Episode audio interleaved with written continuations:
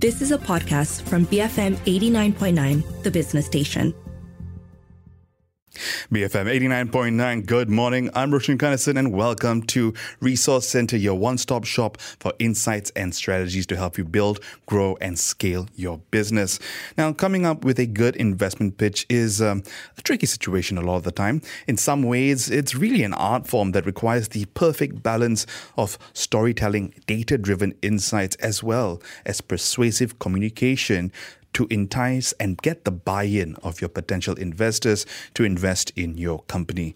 Today on Resource Centre, we're going to be taking a look at what makes a good investment pitch and what potential investors, angel investors, or even VCs look out for during a pitching session. And helping me unpack this today, we've got Pang Chan Yip. He's the Executive Director at Vertex Ventures, as well as Kevin Brockton, founder and managing partner at Indelible Ventures. Over the course of this discussion, they're both going to help us understand how to structure a well-balanced investment pitch deck, what are the do's and the don'ts during a pitching session or even your pitch deck itself, and what happens after the deal has been agreed. In the meantime, if you have any thoughts or questions, you can WhatsApp us on our UBABA number, that's 018-789-8899, or you can reach out to us over on X at BFM Radio. Kevin, Chanit, welcome to the show. Hey, thank you. Kevin, good to see you in the studio again. Chanit, first time, so welcome. Kevin, be gentle. No worries. It should be a fun conversation. Before we dive into the questions and breaking down the pitch deck, you both occupy different areas of the startup ecosystem, the funding pipeline. Tell us a bit about what both your funds are looking for. Let's start, Kevin, with Indelible. Yeah. So I come earlier in the chain. So we're looking at seed stage companies. So generally, there's a MVP in the market. They have some customers on board. That generally means post-revenue, but not always. They could be beta or alpha customers, and so. Because of that, there's not a lot of historic data to really be analyzing. So when we're looking at companies, we're trying to get rallied around the founders themselves, number one, and then getting rallied around the opportunity that it presents. And that really comes down to storytelling. I talk about the three Ps, the people, the process, and the product. The product is important, but it's not the most important because at the early stage, it's going to change a number of times. And Murphy's Law as well. Anything that can go wrong will go wrong in the early stage. So you really need incredible people. So, Kevin, you are much earlier in the stage. Chanit, with Vertex, slightly different area that you're targeting, correct? Yeah, that's right. So actually, we do have some overlap as well because we also invest in seed stage. But then the bread and butter for us is more Series A. So that means you actually have a product in the market and you have proven some data, right, to show that your product and services is actually working in the market and is demanded by your customers. So so for us, we actually do look more into details on, for example, traction, what kind of unit economics, what kind of CAC are they actually achieving, right, in order to acquire the customers. So we'll do more analysis around the market as well as the traction that the company is doing. Kevin, I also understand you focus more on B2B, correct? Yeah. We're solely B2B. So that changes the types of metrics and the types of analysis that we do because consumer is a very different beast. And Chanit, Vertex, of course, famously an investor in Grab as well. So you do have a consumer focus. Do you have a B2B focus as well? Yeah, we do. In fact, we actually invest in 6 different verticals. So consumer, fintech, enterprise software, healthcare, mobility, as well as sustainability. So, but if you think about it, actually any business that can scale can actually fall into these 6 different buckets. So we are pretty broad. At the end of the day, we are a financial-driven investor. So if a startup has the potential to scale to become $1 billion company, that's what we are looking for. Your growth capital, you're not looking for the early stage risk of whether this product is going to work or not? Actually, we are more early stage as well. So we are Series A. So the company will have a product in the market, but then in terms of the revenue traction, still relatively early. So, and then we do actually have a sister fund called the Vertex Growth that can actually go in and invest in Series B, Series C when the company is actually scaling up a little bit faster.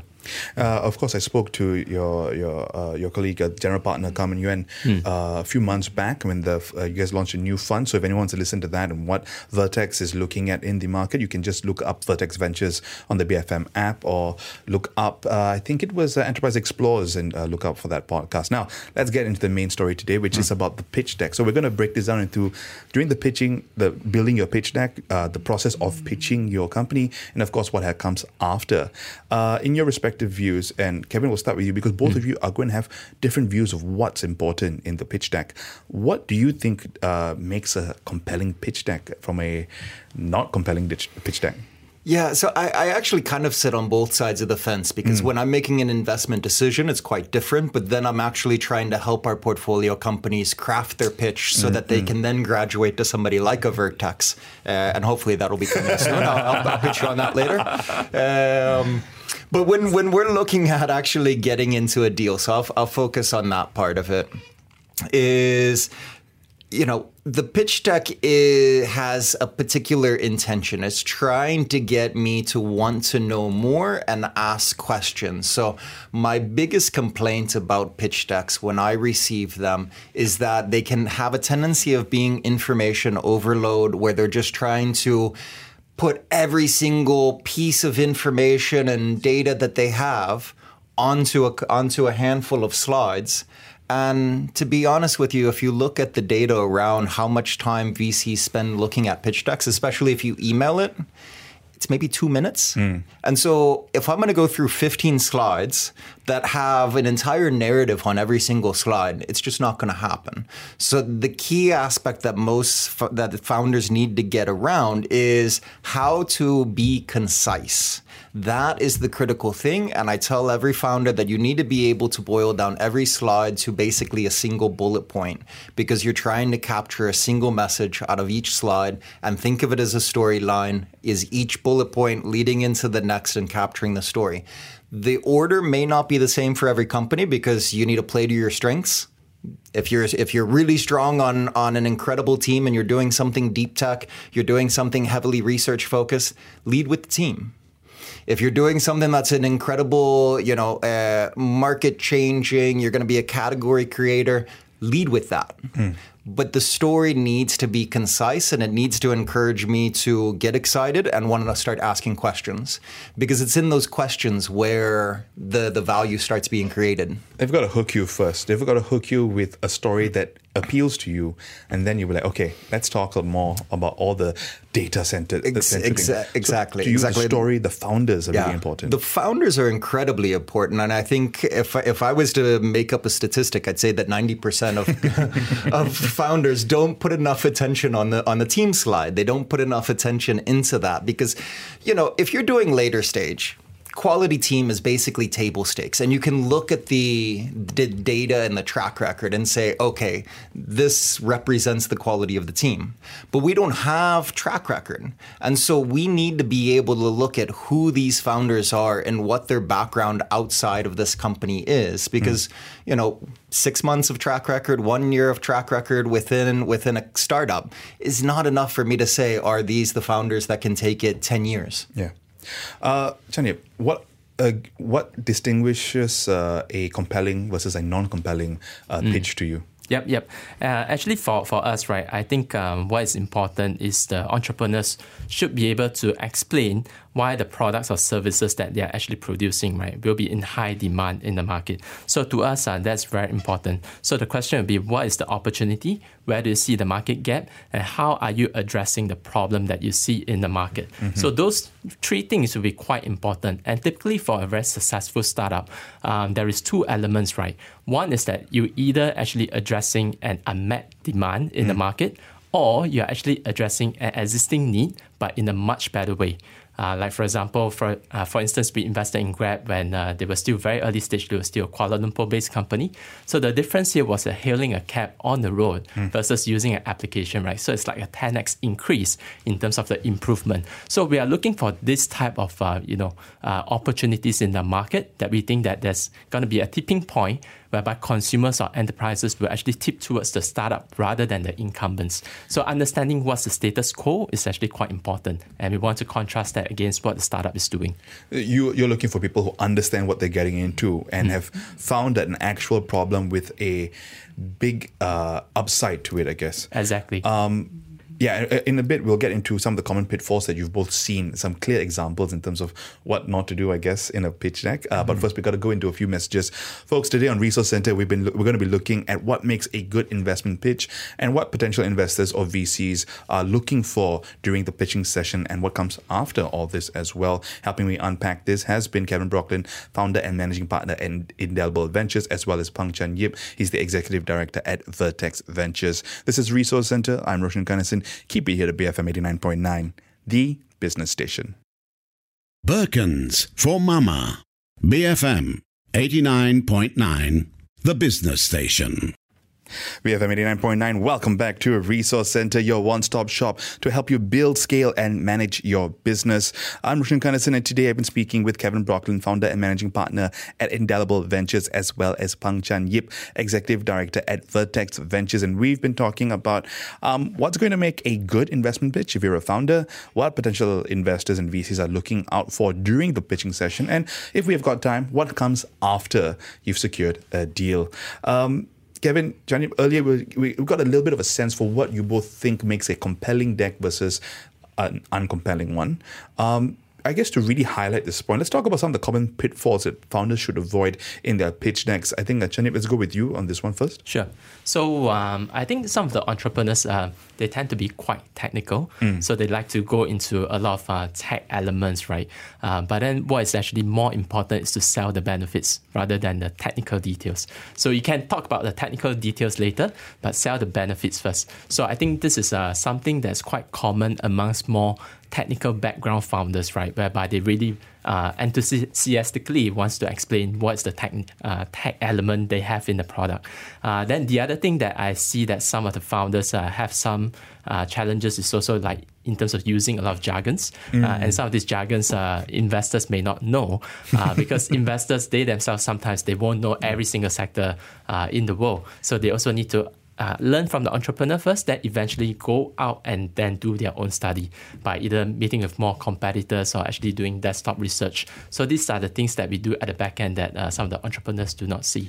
I guess you also have to know the person that you are pitching to, right? Because if someone is maybe a fund that only focuses on this particular area of tech, maybe you can include more technicalities. But if you're pitching to a generalist, then you're going to need to make it more human, right? You're going to have to break it down in a way that is understandable by most people. Anything else you want to highlight there? Yeah, so I think pretty much you are right.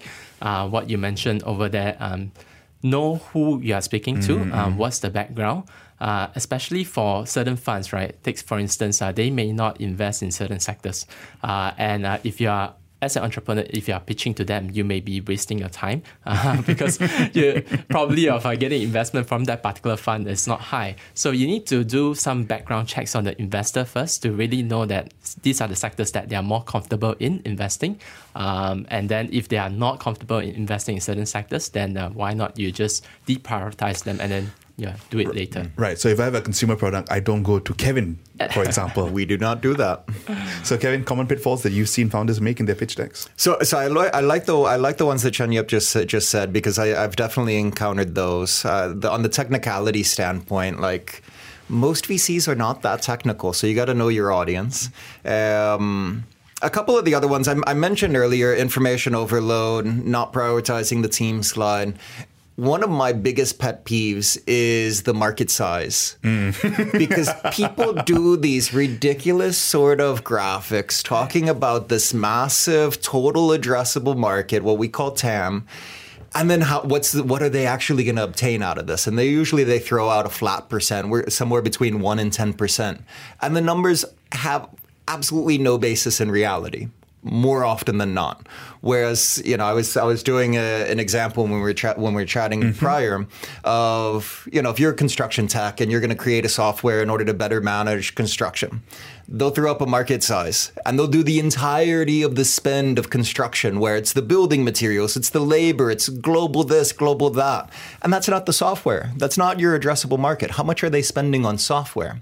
I'd much rather see somebody do a bottom up market sizing as opposed to a top down that has zero basis in reality. At least if you do bottom up, I look at it and I'm like, okay, you did some analysis. You understand who are the players. You understand actually the numbers of target customers in your geographies that you're going after. But man, I look at that slide and I'm like, next. That's probably like a half a second if I see something like that I'm going to spend on that. Just to follow up with that, what would a bottoms up analysis look like? So let's take construction tech again. You'd basically look at it and you say, okay, we're going after the massive, large construction companies. You'd count how many number of them there are within the different geographies, and you'd say, okay, well, there's X number in Australia, there's X number in Singapore, X number in Indonesia. There's X number in Malaysia, so on, so on, so on. And then you would start trying to break it down in regards to what can you actually tackle? What is the sales cycle? You can look at it from a number of different standpoints depending upon what the product is, but you're trying to get some sort of estimable count of how many customers there are, and then backing into how much would they spend on this product. If software for that industry is, say, $100,000 a year, then you find that there's 100 out of your geography, and boom, 100 times 100,000, and there's your market size. Actually, if I may add something, one good way to really quickly estimate market size, right, is really look at the incumbents. How much revenues are they doing? And then you sum it up, all the incumbents' revenue. That will actually give you a very high level market sizing. And you as a startup, if you are doing a product that's slightly different, more differentiated, or maybe you bring down the cost, that have the potential to expand the market. But that said, it will be in the ballpark number that, in terms of summing up all the competitors that you have in the market, that will give you a good number to start off with. Yeah. So I wonder sometimes whether there's a little bit of financial engineering that goes on with the TAM and SAMing, right? So, for example, you said you brought up Kevin, you brought up the example of I'm looking at the whole construction sector when really I should be looking at software spend. So it's people are going, okay, I can get 1% of a market. So what market can I say I'm going after? So sometimes it can feel like that, I presume. And there's a bit more to it, especially when you're talking about like at the early stage, because at the early stage, the product that you have today is probably not going to be the same product that you have in 2 years, 5 years time, to be honest with you. So whatever the market slide that you throw up is going to be drastically different than when you end up getting down the road, because you're going to go down this winding path of perhaps pivoting, changing, market expansion, geographic expansion.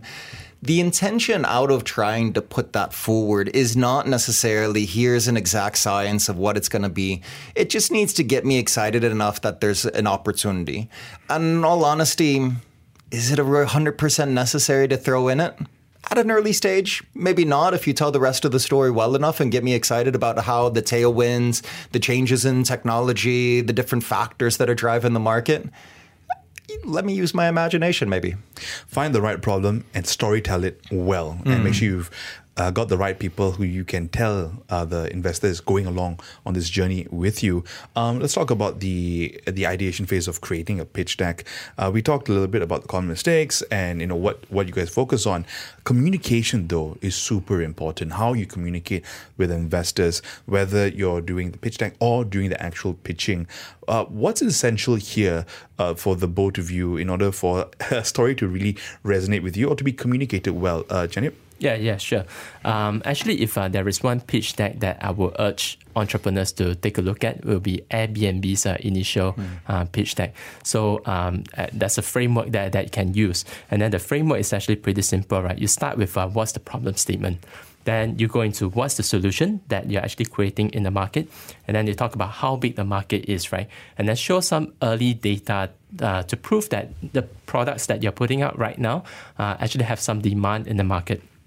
And then you can talk about the competitive landscape. And importantly, what's your competitive advantage in this busy marketplace? Because as a startup, you need to stand out. You can't be just another run-of-the-mill company, right? So that's pretty important. Then you can talk about the business model and the go-to-market strategy. So once you have all the key points that I mentioned just now, you're pretty much about 80% or 90% there in terms of the pitching.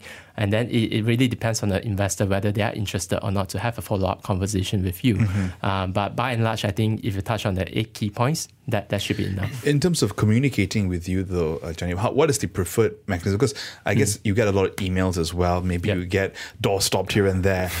Is there an ideal way to be communicated to? Yeah, I think firstly, definitely we'll start off with email or WhatsApp. Yeah. So you can send over the pitch deck, then for us to refer to the pitch deck first. So the pitch deck is really important, right? So essentially, it will communicate what's the opportunity that you're going after. Right. So if once we see the pitch deck, we are interested, we'll definitely reach out to you.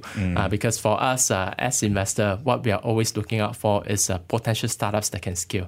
So if we understand the opportunity by reading the pitch deck, then we will be definitely interested to reach out. And this goes back to the 8 points you brought up earlier in the Correct. What makes that good pitch? Kevin, for you, what is important when it comes to the communication part of it? Yeah, so I agree on everything on the pitch deck part. So maybe I take a little bit of a different angle here and say, the challenge around pitching is that it has a tendency of biasing towards the extrovert, somebody that has the natural gift of gab, the salesman type. Whereas there's a bit of like a mix here, because when I get somebody that is just too good at selling, my red flag radar starts coming up, and I'm like, what sort of lemon car are you trying to sell me here? So it gets me, like, my extra suspicion starts coming out. But on the flip side of it, there is signaling effect that comes from the quality of communication, because I'm not only judging the opportunity, I'm also judging the founder themselves. And so there's an aspect of when you're a founder, you're basically wearing every hat in the early stage. You're founder-led sales. You're having to recruit when you can't pay real salaries. You're paying next to nothing. And so you have to convince people to jump onto this, hopefully, rocket ship with you. And so you're constantly having to be essentially selling in a variety of different circumstances. So people need to practice that sort of messaging. And when I mentor other sorts of activities with early stage founders, I tell them that they need to try and record themselves on a Zoom or a video or whatever, record their audio, practice it over and over, share it with some of your friends, get some close contacts to help, and just iterate on it. The same way that you iterate on your product, you're going to have to iterate on your pitch. And the more that you practice it, then it becomes kind of ingrained into you, so that when you do need to tailor it for the audience, it's so ingrained into you, you know it so well, you've practiced it, you've rehearsed it, that you can kind of ad-lib a little bit to tailor it to the message. So there's a bit of theater to it. On that note, during the presentation part of it, do's and don'ts? Don't lie. Don't exaggerate, because everything is going to be fact-checked down the road. And if you exaggerate, if you lie, that's basically going to burn bridges, because what ends up happening, you start calling up some of your other investor buddies that you know, you start calling other founders that you know, and you reference check. And if one of those comes up that this guy was putting out a whole bunch of BS, that's basically like, the stamp of never coming back. And you've burnt not just one bridge, you've burnt multiple bridges, because in your circles, sometimes reference checking with each other is a really important part of the process. Absolutely. It's okay to say no as well. Sorry, it's okay to say I don't know. Yeah. Because a VC is going to come up with all kinds of questions, because it's a differentiated point of view with a whole variety of differentiated experiences. So if I ask a question to a founder and they actually don't know, I'd much rather them say, I don't know, but let me get back to you. And then a couple hours after that meeting, boom, I get an email with an explanation. That to me is more valuable than somebody just making stuff up on the fly. Chan Yip, on your end, essential do's and don'ts during the presentation process itself? Yeah. So I think it's definitely very important for the entrepreneurs to prepare. So like what Kevin said, not just in terms of pitching. Look in the mirror, practice, record yourself. Exactly. But not just that, right? It's also understanding the details of the business. So when we ask you what's the profit margin, what's the cost of customer acquisition, and all these unit economics detail, you got to have it at your fingertip so that you come across as someone that's credible when you speak about your business. So that gives confidence to the investor that you know what you're talking about. So I think that is a really important element, right? That some of the entrepreneurs, they do not pay attention to. So I will urge them to really go down and practice and then remember the numbers. So there are some questions which are okay to say, which is not the fundamental metrics. Not your margins, not the things that you should know about your business. The fundamentals, if you don't know those, that's going to be a problem. Or if you have to look up to your slide to double check those some numbers. Random sort of how does this fit in with this competitor that's in some completely different part of the world?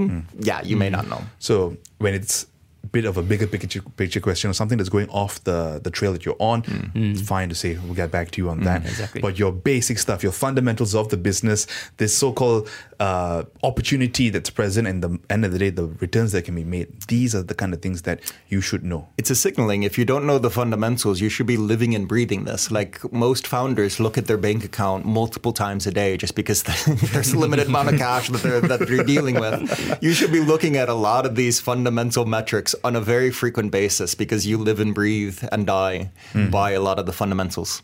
So outside of saying, I don't know, during the tough questions part of it, questions are, as you said, Kevin, are going to be part and parcel of that pitching session during the presentation because one, the founder's going to, if he's going to bet on you, he's going to want to know a bit more, maybe some of the things that are a bit off the beaten track.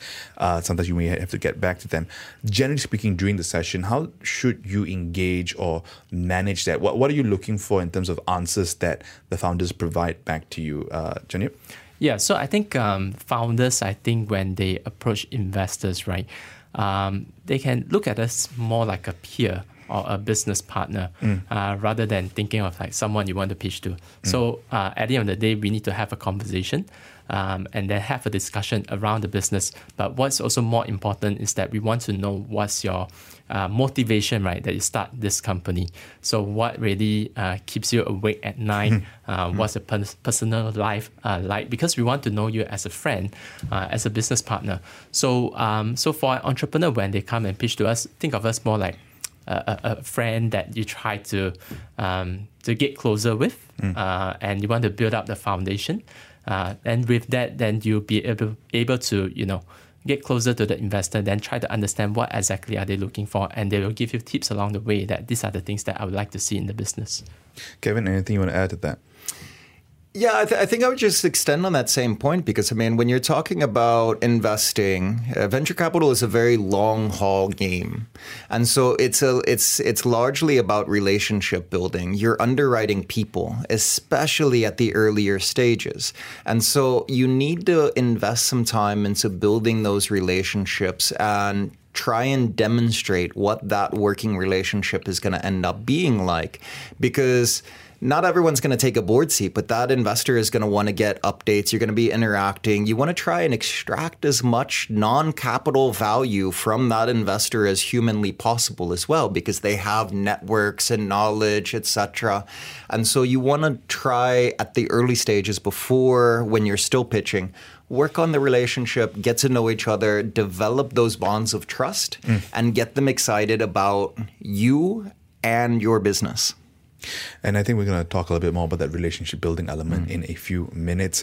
Folks, you've been listening to Resource Centre, your one-stop shop for tips and tactics to build, scale and manage your business. I'm Roshan Kanesan, and today I've been speaking with Pang Chan Yip, Executive Director at Vertex Ventures, as well as Kevin Brockton, Founder and Managing Partner at Indelible Ventures. And we've been talking about the how to build a presentation, how to build a pitch deck if you're a founder, how to present that pitch deck, and of course that relationship with the investors that you're looking at, which we will talk about in a few minutes. I'm Roshan Kanesan. This is Resource Centre. We'll be back in just a bit. So keep it here to BFM 89.9, the business station. Break from monotony. BFM 89.9.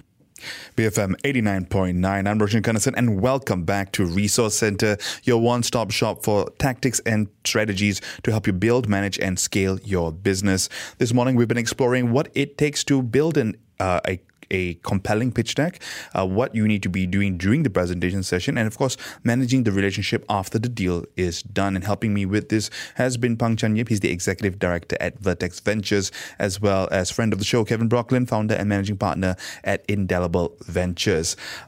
Earlier, gents, we were talking about that there needs to be a little bit of balance in your pitch deck between the amount of story and the amount of data. What do you see as the right balance there, given how early this can be sometimes, Kevin? Seeing the balance between how much data you put on your slide versus how much data you talk about versus that story, this is the founders, that sort of thing. You know, it depends which stage you're talking about, and it depends upon the company and the product that you're going after. But generally speaking, when we look at potential investments, it's so early stage that there's not a lot of data. So the only data that you can start throwing up there is market data. And I said earlier about my pet peeve about throwing non-relevant market data. So you need to make sure if you're going to use data, use it sparingly and make sure that it's illustrating the point that you're trying to get across. But the reality of the early stage, for the most part, is that you're trying to build enough compelling out of the story. So the storyline is the number one thing. If you think about it, like, You could actually draw a graph, because in the earliest stages, the thing that matters the most is the storytelling, and the numbers don't really matter so much because they just aren't there.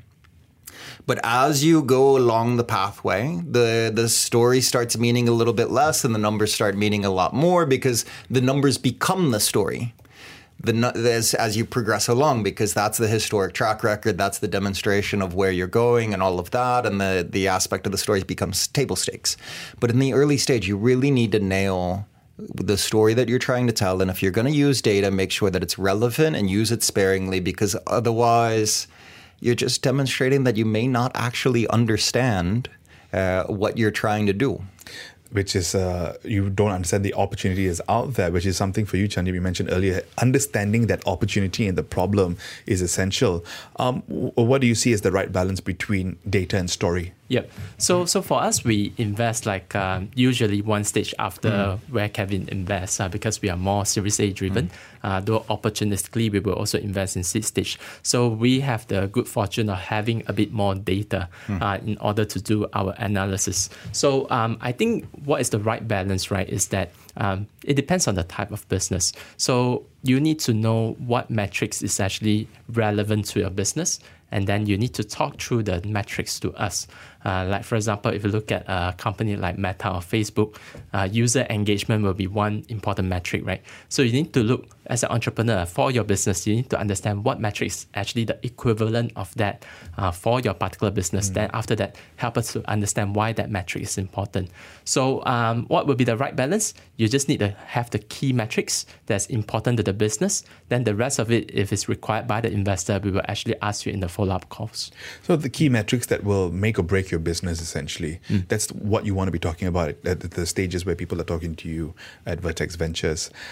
We talked or teased a little bit about the importance of building that relationship, and that once you've gotten the buy-in of the investor or the VC, it's also important to build that rapport and I think, Kevin, the way you put it was also other ways to extract the non-capital, the non-monetary value out of the VCs.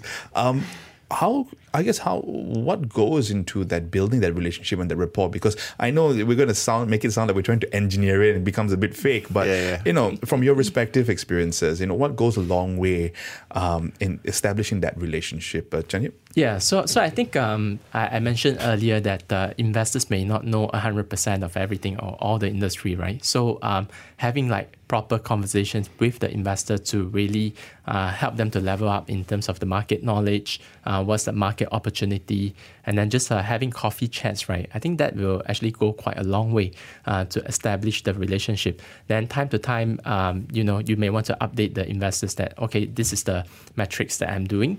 maybe after 6 months, after the first meeting, right, you may want to continuously update the investor and then engage them. But if the investor is really interested, typically they will also want to have this conversation with you. So you actually take the cue from the investor as well to really understand what's the interest level, try to gauge that. And at some point, you may want to ask the investor, you know, is this something that you want to do? And if not, then maybe we can do a quick goodbye, right? So that we can make use of both person's time more effectively. So I think for an entrepreneur, feel free to go out and ask the investor whether they are interested or not. Typically, you'll get an answer. Kevin, is there anything you'd like to add to that, particularly given the more B2B nature of what you invest in as well? Yeah, so I mean, I oftentimes liken the process of fundraising to enterprise sales, because enterprise sales has these long cycles to them. Oh, that's a good example. And in order to effectively manage your time, you're going through the process of developing your a set of leads, then you're trying to qualify those leads and going through essentially like a funnel. And so I tell founders that they need to think of it in a similar sort of manner. The big thing is that middle of funnel has a tendency of being very much so on the nurturing phase. And that's where a lot of the relationship building starts happening, because that's the area in which you're moving them closer and closer towards conversion. Now, when you think about funds, and when you think about the stages that companies go through, there's a number of funds that will operate in different size quantities, coming down to Series A, maybe doing opportunistically in a seed, or somebody that's a multi-stage fund, or you know maybe you're very early and you just crossed over, put your MVP in the market, so the seed investor could be interested but needs a little bit more traction. So there's an aspect of trying to get that level of attention and start developing that relationship earlier rather than later. And, you know, put them on an email drip campaign where you're starting to put out some of the, it sounds bad to say but it's so apt. It is what you're doing, right? It's customer acquisition strategy. Exactly.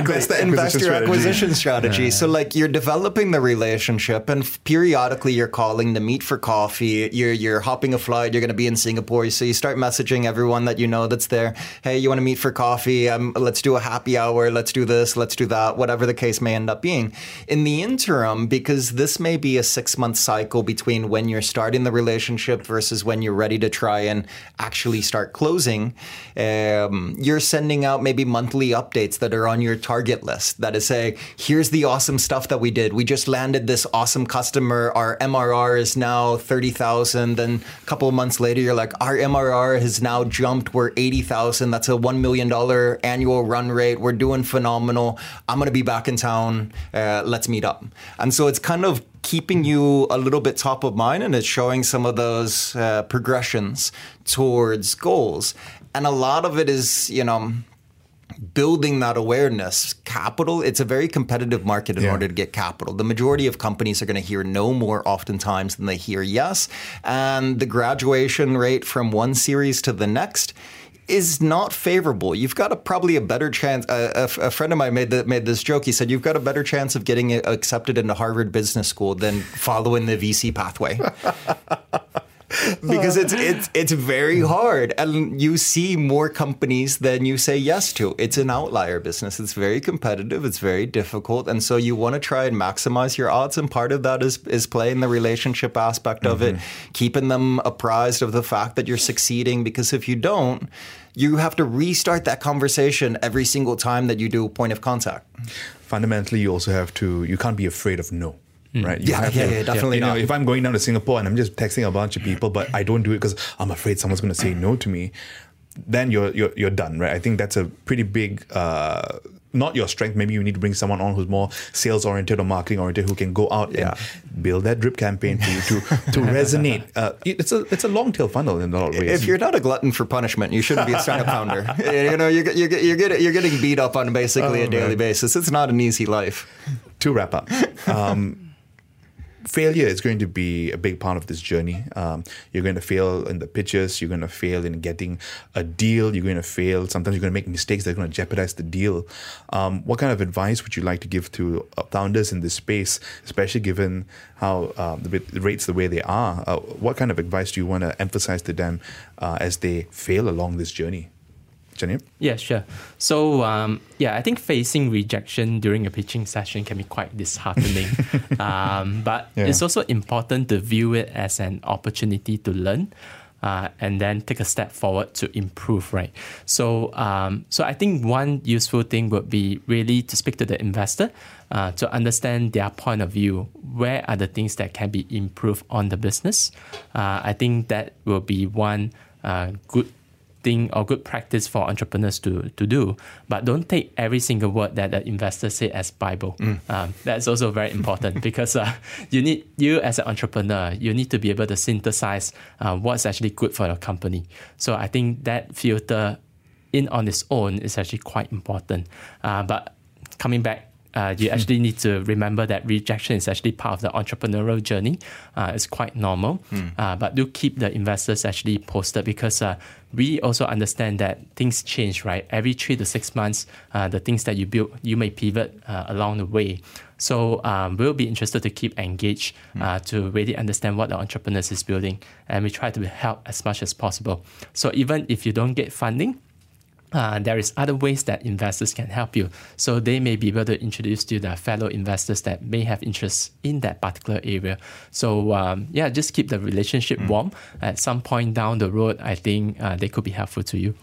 There are ripple effects. There are other things that can happen. Just because one person said no to you doesn't mean that someone else is going to, doesn't mean that everyone's going to say no. Also that importance that you also got to have conviction on what you're doing. Otherwise, it's going to be a even more difficult journey than it already is. Kevin, your advice on this part. Yeah, so I think I'll build off of the comment that I made earlier in regards to it just being an extremely difficult, rejection is a portion of it. You need to focus on the why now. And, especially for startups here in Malaysia, Malaysia is too small of a market in order to have very strong domestic funding availability. And so that ends up creating this situation where a large amount of the funding has to come from overseas, generally regional funds. Most of them are based out of Singapore, but you also see some coming out of different countries. And so if you recognize that, you also have to recognize that you're now competing against the opportunity set that those investors have in a much wider variety of markets. And so it's not enough to say, I'm going to be the best in my home market. You have to have this grand vision and you have to demonstrate why you are better than the opportunities that they are seeing throughout the region. And that is a mentality shift that I think more founders need to take account of, that you're not competing in a small pond, you're competing in the ocean. Gentlemen, thank you so much for your time today. It's been a pleasure speaking to both of you, and I hope it's only a matter of time before we have bring this group back together. Kevin, Chanim, thank you so much for your time. Thank you.